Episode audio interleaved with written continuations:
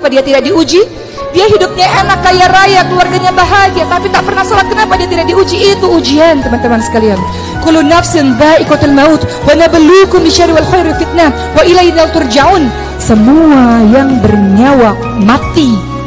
Apa yang engkau sombongkan, engkau akan mati. Dan Allah akan mengujimu dengan keburukan, kesedihan, air mata, keterpurukan.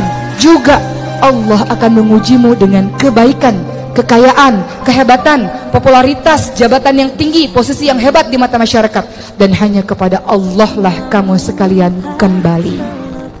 Maka bagi siapa pun yang menyangka dia enak hidupnya tidak pernah diuji, sementara dia tidak sholat tapi Allah berikan kebahagiaan, dia adalah mengalami yang dinamakan dengan istidraj.